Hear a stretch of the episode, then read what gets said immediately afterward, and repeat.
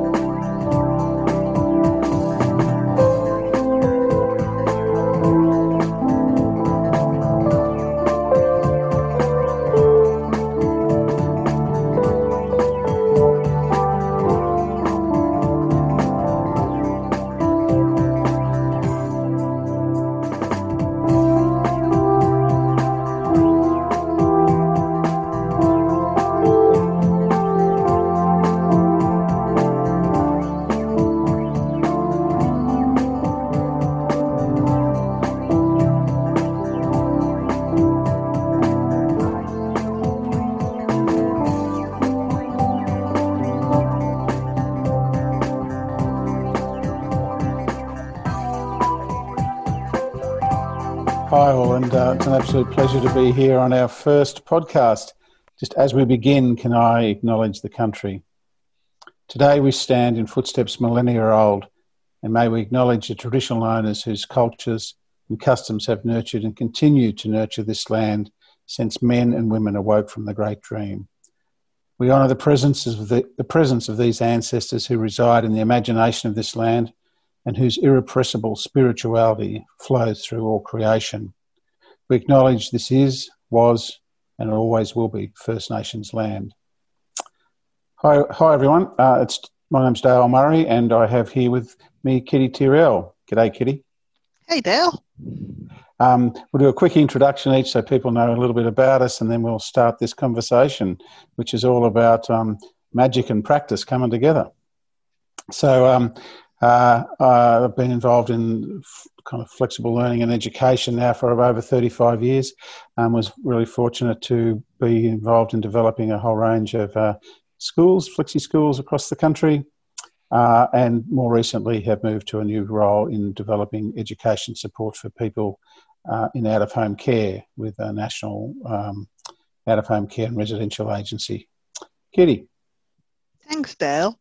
Um, I've been doing research around flexis or alternative education for more than 20 years, um, all around all around Australia. And, um, you know, I, I, I, could never be a, a, teacher or a youth worker. I, I haven't got those skills.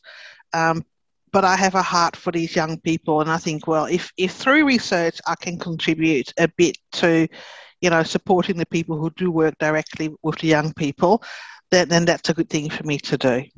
Well, absolutely, Kitty. And I know you don't want me to do this, but I, I know you've written over 100 um, journal entries, chapters, uh, books um, on, on this research. You, you, and in that time, the key focus that I can see in that is this idea of um, uh, social justice, equity, and um, working to expose or disenfranchise disenfranchisement for young people in this country and, and abroad. So um, I think you've done an enormous amount to bring to this this new developing sector, which kind of brings us to um, we, we, go back some ten plus years now. Um, I think we've been trying to work. You know, we've been thinking about how long we've known each other, um, and in that time, we've done a lot of things together. Um, there's been quite a few opportunities to bring kind of the idea of our practice and the research together over that time. And I guess that the first big big one of those intersections was the um, the Putting the Jigsaw Together project. And um, I'm interested to hear your thoughts on where we are, where that began for you, and kind of where it's travelling now, Kitty. Mm, thanks, Dale. Yeah, so that, that project was funded by the um, the Ian Potter Foundation, and it came out of a mm. sense that there's so many of these kind of flexible learning programs or alternative schools all over the country, all kind of working in isolation from each other, um, often getting a bit of funding from philanthropics like the Ian Potter Foundation, but being quite fragmented. And so, um, so what we proposed and, and what the foundation really liked is to say, well, let's get an overview of all of those programs around the country rather than just having uh, bits and pieces of, of knowledge about them. Um, so that was a great project. It gave us a chance to look at how many programs there are. And, and, at the time when we did that scan, you know, we found that there was more than 900 of these kind of programs. Some of them as standalone schools, some of them as programs within schools, and of course, some of them as programs within um, TAFE or you know, adult and community education. Um, and then we also did some case studies of a few, um, eight actually, eight sites to yeah. kind of highlight in more detail how do they work you know what is it that works well what kind of outcomes are, are they trying to achieve and of course one of your um, one of your flexies dale yes. was um, was one of the the case studies um, you know, when when people go, you know, members of AFI go into the member portal, they can get that that big report, you know, the final report, but they can also mm. get all those case study reports um, from the eight mm. eight sites that we looked at. And like when we say, you know, research plus practice is magic, well, well, one of the big things that, that, that was magical about this collaboration between research and practice was that it really shone a light on on flexis and alternative education being a sector. It might, yeah, Indeed. it might come across as being fragmented, but actually, mm. so many programs, so many kids, so many staff involved. It's a sector of education, and that's where you and I really started talking, didn't we? About well, well what does this mean? Well, indeed, and I remember um, because I'd been traveling around the country, sort of putting these things together and starting to talk with a whole range of people that were doing this work. Um, and people we were bumping up against in you know out the back of you know Alice Springs or whatever in the Western Geraldton, etc. All sort of saying similar things to to us. Um, are we doing the right thing? Um, we need somewhere to have a yarn about how we make sure we're kind of sharing practice and thinking about how does this how's this actually going to work? Um, can, is there advice on this? And I think the, the putting the jigsaw together was a, a, really foundational document for the, for, for the developing sector, um, which kind of led us to thinking about a conference, if memory serves. Mm. yes. No, that that's right. So that was like the first magical outcome, right? That we said. Indeed. Let Indeed, yes. let's bring these people together because both you know through my research but also through your practice we had heard people say we want to come together we want to share practice but there's nowhere for us to do it um, and so mm. we had that mm. first you know doing school differently conference in in melbourne mm. um, and and it was just amazing you know when when you and I, together with Berry Street, started to set up this conference, but we didn't know, didn't we, how it was going to pan out? And to actually have more than 500 people from all over the country come come together um, and all from that kind of you know flexi alternative kind of sector. And and you know i had a look at um, at some of the the responses that we got from people in you know in the evaluation and they were saying mm. things like having a conference where we're with people working in the same sphere and not having to have that kind of please explain conversation. Um, sure, yeah. And the yeah. networking and the sharing and, and the passion for the, for the sector mm-hmm. because you all know that you're working with the same kinds of kids and you're trying to achieve the same kind of outcomes, you know, for your young people. So I think that's been absolutely magical. And then being able to repeat it two years later in 2018 on, on the Gold Coast with even more people. And again, all that passion. Um, it was, it was pretty magical. Oh, absolutely. I just remember uh, on the Gold Coast conference coming out at um, the evening on the second night, and the place was just packed. And but the buzz in the room was um, very exciting. The other thing that kind of struck me about the Gold Coast one was um, how the audience had sort of expanded to um, people from um, more people from the mainstream sector who were kind of going, well, what's going on here? We're interested in this because, you know, we've often said, I think, that there is a fair bit going on in the flexible learning sector that is lighthouse material for the mainstream, you know. And I think that that, that I really was really blown away with how many people are kind of intersecting from those diff- different perspectives at that conference. Um, you know, and we would have had exactly the same thing in 2020, except um, uh, and we promised we wouldn't use the word COVID, but here it is. Uh, that COVID hit. But anyway, 2022, we're back on the back on the radar in Adelaide.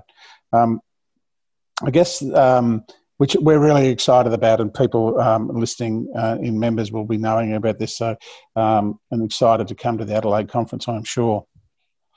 Um, one of the things that came out of the first conference, though, was this idea of um, the sector again and what does that look like. And I remember that we put it to the conference. Um, what would people think about in relationship to developing a national kind of group, um, like to build the capacity for a not a peak body as such, but something that kind of has a bit of representation. And and we put we put a um, a survey out to the to the to the those assembled on, you know, um, would you support the development of a national flexible learning options working group that would meet a couple of times a year? And the group would potentially focus on advocacy, research, voice, and knowledge exchange. And out of the um, people that participated, which was about 340 or so, um, you know, 97% went absolutely yes.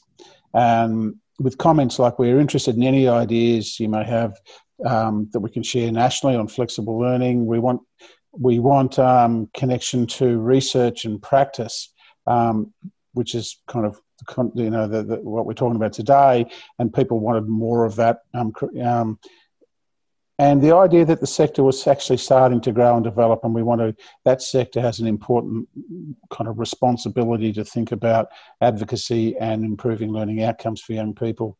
Um, so that really led to um, the the breakfast meeting. I remember we had in Melbourne, Kitty, where we after breakfast we were walking up the road back to an office and we were brainstorming what are we going to call this thing, and I think it was um, well that's where we landed AFI, yeah.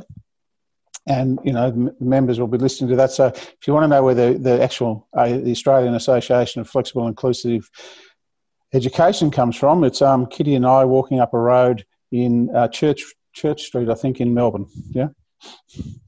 Mm, that that's right, but but it very much came out of the, you know, the buzz that we had at that first DSD conference, um, and then putting it, you know, putting it to the people who'd attended. Well, you know, yeah. is this of interest?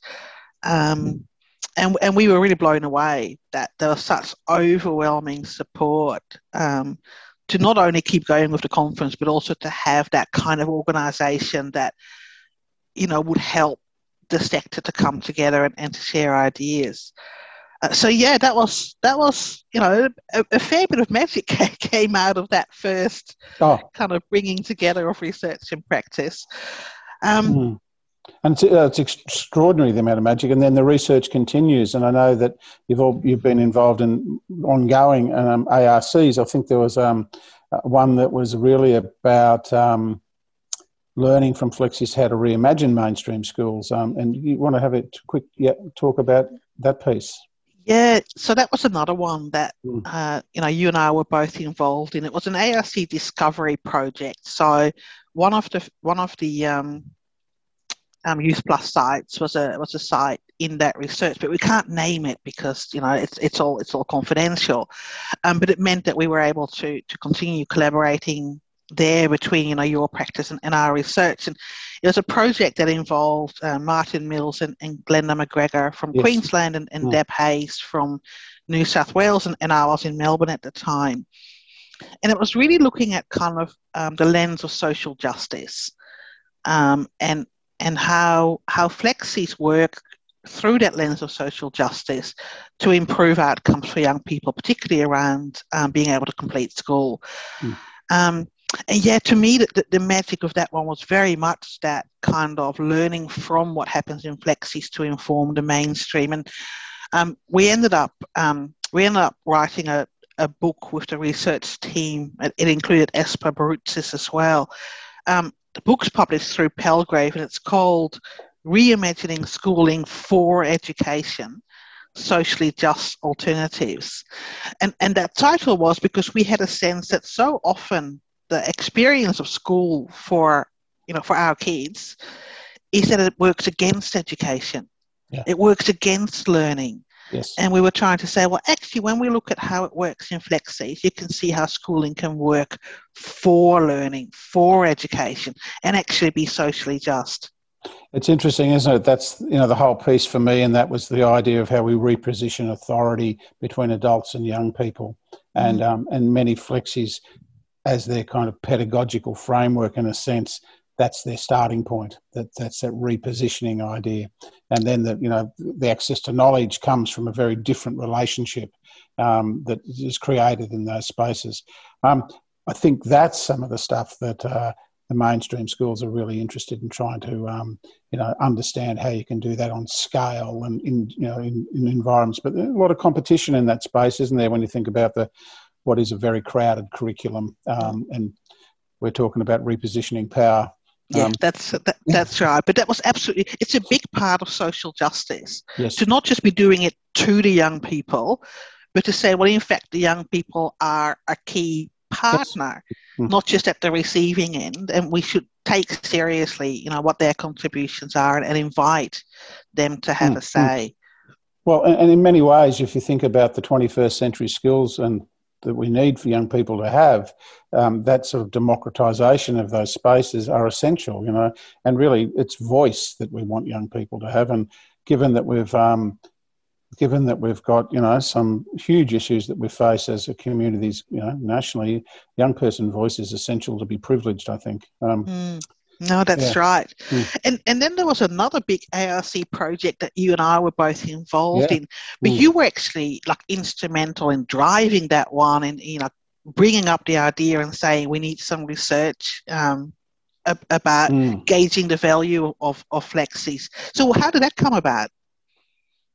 Uh, I was pretty fortunate there. Um, did a Churchill at one point, and um, went to uh, Canada, the States, and the UK, and kind of everywhere I visited there, looking at various things that those those countries were doing, it struck me that most providers and most systems had a, like a one pager that said, you know, if you invest this amount of money here, your social return on investment for this cohort will be this, and I came back here, and there've been little bits and pieces of that in Australia, but not not significant, you know. And um, so I remember having a conversation with Professor Sue McGinty up at uh, JCU and talking about that, and Sue just said, "Well, you know, that is absolutely a, a piece of research we need to do." And so that again was this, you know, practice and magic coming together.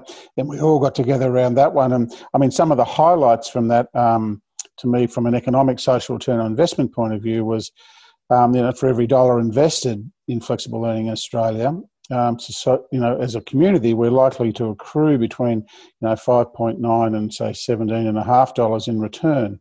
Um, so that has, you know, when you sort of map that out against the, you know, there are approximately 70,000 young people that are engaged in sort of flexible, you know, those sorts of arrangements it can generate over, you know, nearly sixteen and a half billion dollars in social return on investment across um, the nature of these programs, just simply by that access and engagement. So I think those sorts of figures are, you know, fundamental to um, to governments to go, hang on, th- this this is a really important piece we need to keep an eye on. And, and again, um, I thought a great opportunity for this to be disseminated out through AFI. And um, you know, and AFI is continuing to do some um, now in more um, uh, deliberate ways, um, uh, uh, signing up to research opportunities that are happening.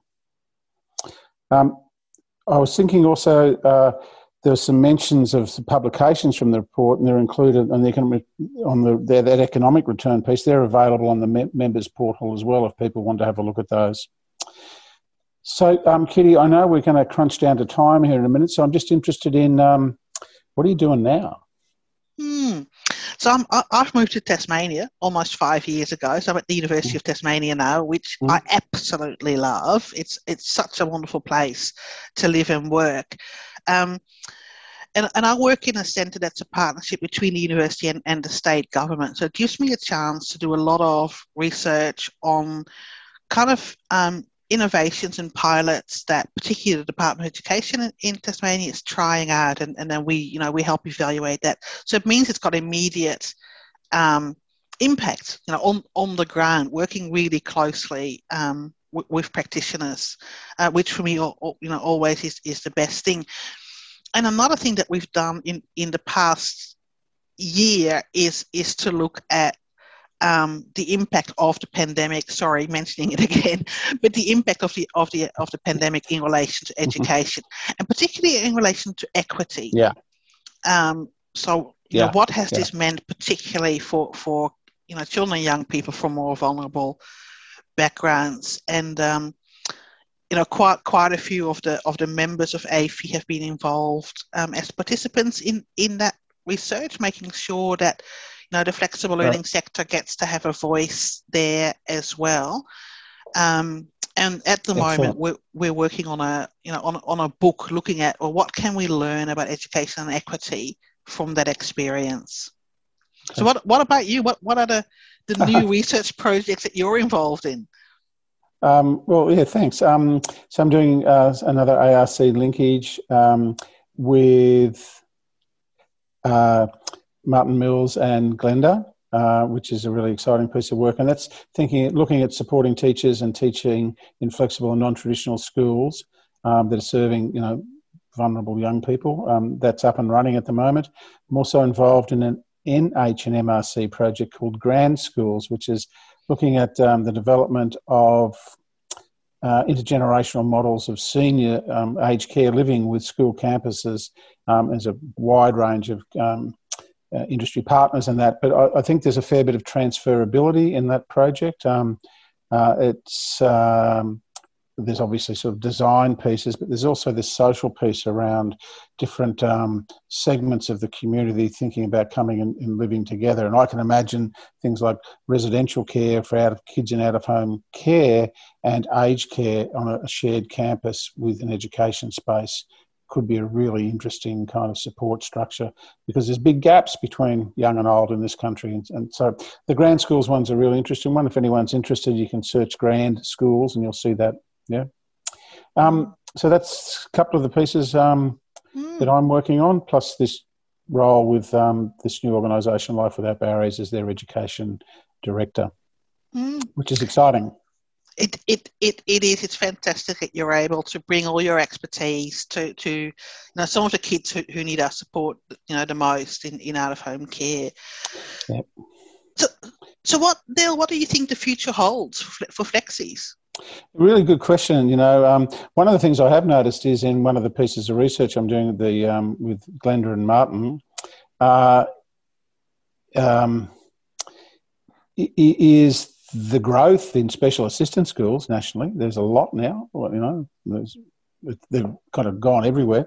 It'll be interesting to see if those schools can maintain their um, uh, their true sense of purpose, their true north, and if you think about that, and, and hold their, their intentional difference over time, um, it's always been a kind of complex thing to be on the fringes of things and stay there, particularly when you're you know being funded. So it'd be interesting to see that if, that's possible. Um, I think there is um, lots of uh, spin off out of Flexi into the mainstream, particularly um, you know, uh, when you think about trauma informed education and some of the really good work that, say, um, Berry Street's done with Tom's work, etc., and how that's rolled out.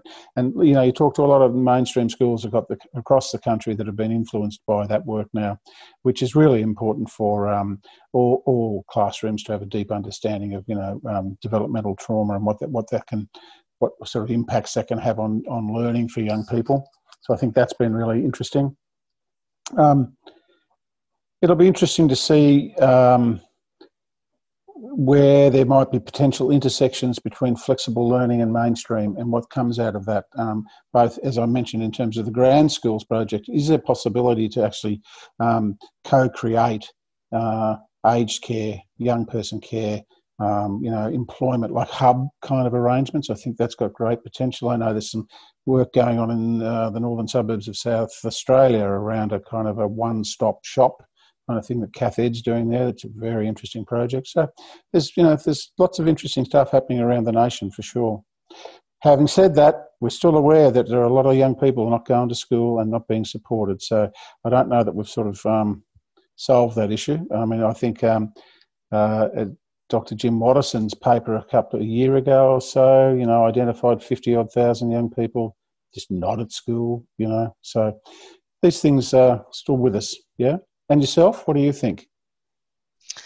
Uh, absolutely on the ball there around, around you know around the sector and, and around the ongoing need for, for this work both in in flexis and, and in in mainstream schools um, but of course the other thing about you know the the future for flexis is is you know AFI and, and yes. what we in in, in AFI um, can do um, to you know to to keep Dematic happening, to keep to keep the support going on, and and some of the things that you know we've been talking about with the, the AFI board is to develop some more opportunities for members to have inputs act, yeah. you know, be actively engaged with, with AFI, for example, through through special interest groups. Yeah. Uh, obviously, we've got the podcast, and obviously we've got you know doing school differently um, next year in, in in Adelaide. So we have. Um, you know, we have a positive th- lots of positive things happening for, for the future of flexis through uh, through AFI. Um, look, thanks, Kitty, and I'm, I'm, conscious that we've we've probably used up all the time and a bit more. So, can I um, say thanks to you, Kitty, for um, spending some time, um, and thanks to everyone listening for the, to the podcast and their membership and support of AFI, and encourage um, for every one of you to go out and find another member and sign them up because um, the more the merrier um, but also not just the, the, you know, the support but for AFI, but for the thousands of young people that you support across the country and help them to sort of reach their educational potential. Um, so thank you very much for spending some time with us on this first ever AFI podcast. Um, stay tuned, more to come. See we ya. hope you can join us for our next episode when Dale Murray yarns with John Davis from the Stronger Smarter Institute. Until then, take care.